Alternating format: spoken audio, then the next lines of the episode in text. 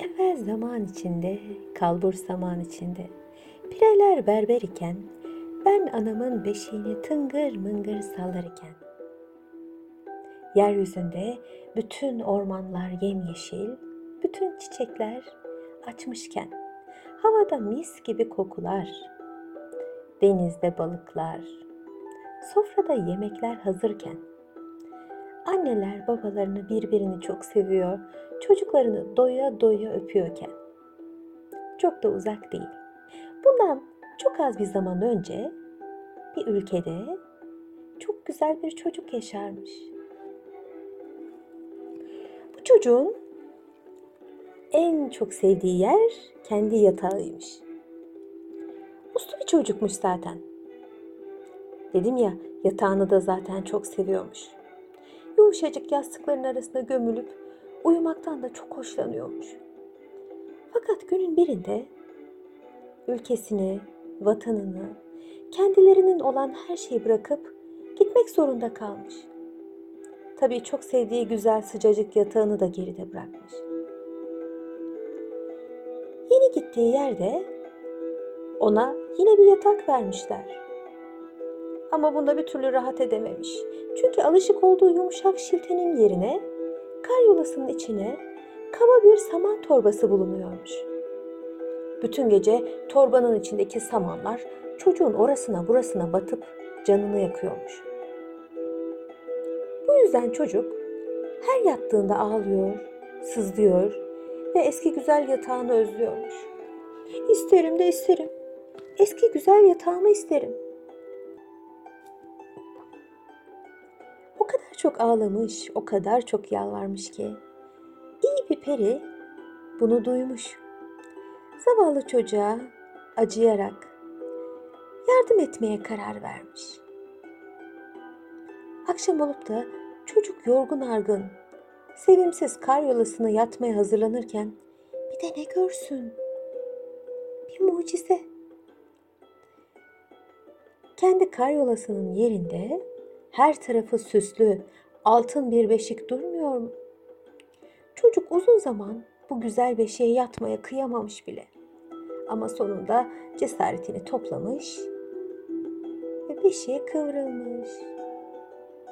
Beşik de kendi kendine sallanmaya başlamış. Hatta çocuk uyuduktan sonra bile sallanmaya devam etmiş. Bu yüzden çocuk rüyasında kendini bir denizde görmüş. Bir gemide. Birdenbire büyük bir fırtına çıkmış ve gemi gitgide daha fazla sallanmış. Nihayet dalgalar koskoca gemiyi devirmişler. Çocuk sulara düşmüş ve korkuyla birden uyanmış. Avaz avaz bağırmış. Bundan sonra o güzel beşik çocuğun hiç de hoşuna gitmemiş. Tekrar o eski samandan yatağını aramış. Peri bakmış ki çocuk üzülüyor. Kendisi güzel bir şey yapamadı. Beşiği yerine çocuğa daha uygun bir yatak vermeye karar vermiş. Ertesi akşam ona bambaşka bir yatak getirmiş. Bu seferki prenslere, prenseslere layık koskocaman bir karyolaymış. Dört tarafından yükselen kocaman direkler, ipekten bir tavanı varmış. Tavanın her tarafından da altın püsküller sarkıyormuş. Karyolanın etrafı kadifeden yapılmış perdelerle kapatılıyormuş. Böylece çocuk adeta bir çadırın içinde gibi yatmaktaymış. Önce çok hoşuna gitmiş. Fakat uykusunda bu tavan ve perdeler yüzünden temiz ve bol hava alamadığı için boğulacak gibi olmuş. Sıkıntı içinde uyanmış. Yatağında bir sağa bir sola dönmüş. Perdelere çarptığı için sinirleri de bozulmuş tabii. Ve yine samandan yatağını özlemiş. Peri bu sefer de yanlış bir iş yaptığını anlayıp ertesi akşam çocuğa başka bir yatak getirmiş. Bu yatağın ne süsü ne de perdesi varmış. Fakat yine de çok güzel bir yatakmış. Çünkü yastıkları, çarşafları ve yorganı hep ipektenmiş. Çocuk bunu görünce bir atlayışta yatağa girmiş. Fakat ipek çok kaygan bir kumaştır. İpek yatak kaygan olduğu için az daha yatağın öbür tarafından yere düşecekmiş. Sonunda ipekli yorganı başına çekip uyumak istemiş ama bu da hiç kolay olmamış. İpekli çarşaf ve yastığın üzerinde bir o tarafa bir öbür tarafa kayıyor. Yorgan bir türlü üzerinde durmuyormuş. Hep yere düşüyormuş. Çocuk bütün geceyi yastık, çarşaf ve yorganla uğraşarak geçirmiş. Uyuyamamış bir türlü. Yine içini çekerek saman yatağını özlemiş. Ah demiş, ah, ah benim o saman yatağım. Ne kadar güzel kokardı.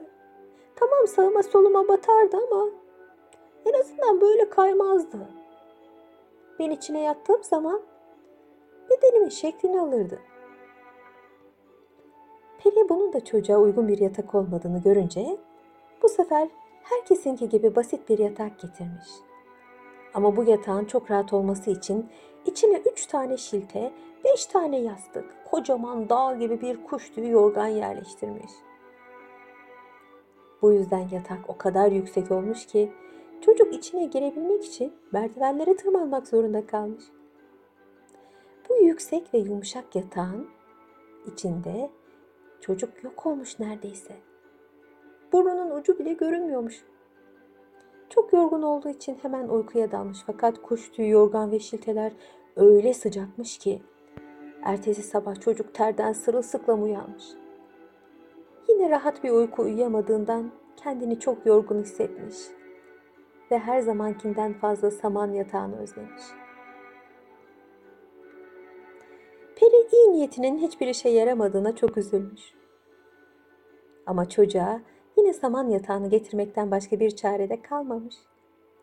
Bu sefer çocuk saman yatakta öyle rahat uyumuş ki bunu da vatanında bıraktığı eski yumuşacık yatağa kadar sevmiş.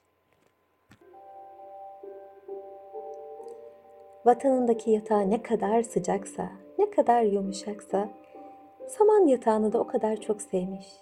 O kadar sıcak ve artık kendisine yumuşak gelmeye başlamış. Gökten üç elma düşmüş. Birisi sıcacık yataklarından şikayet etmeyenlere.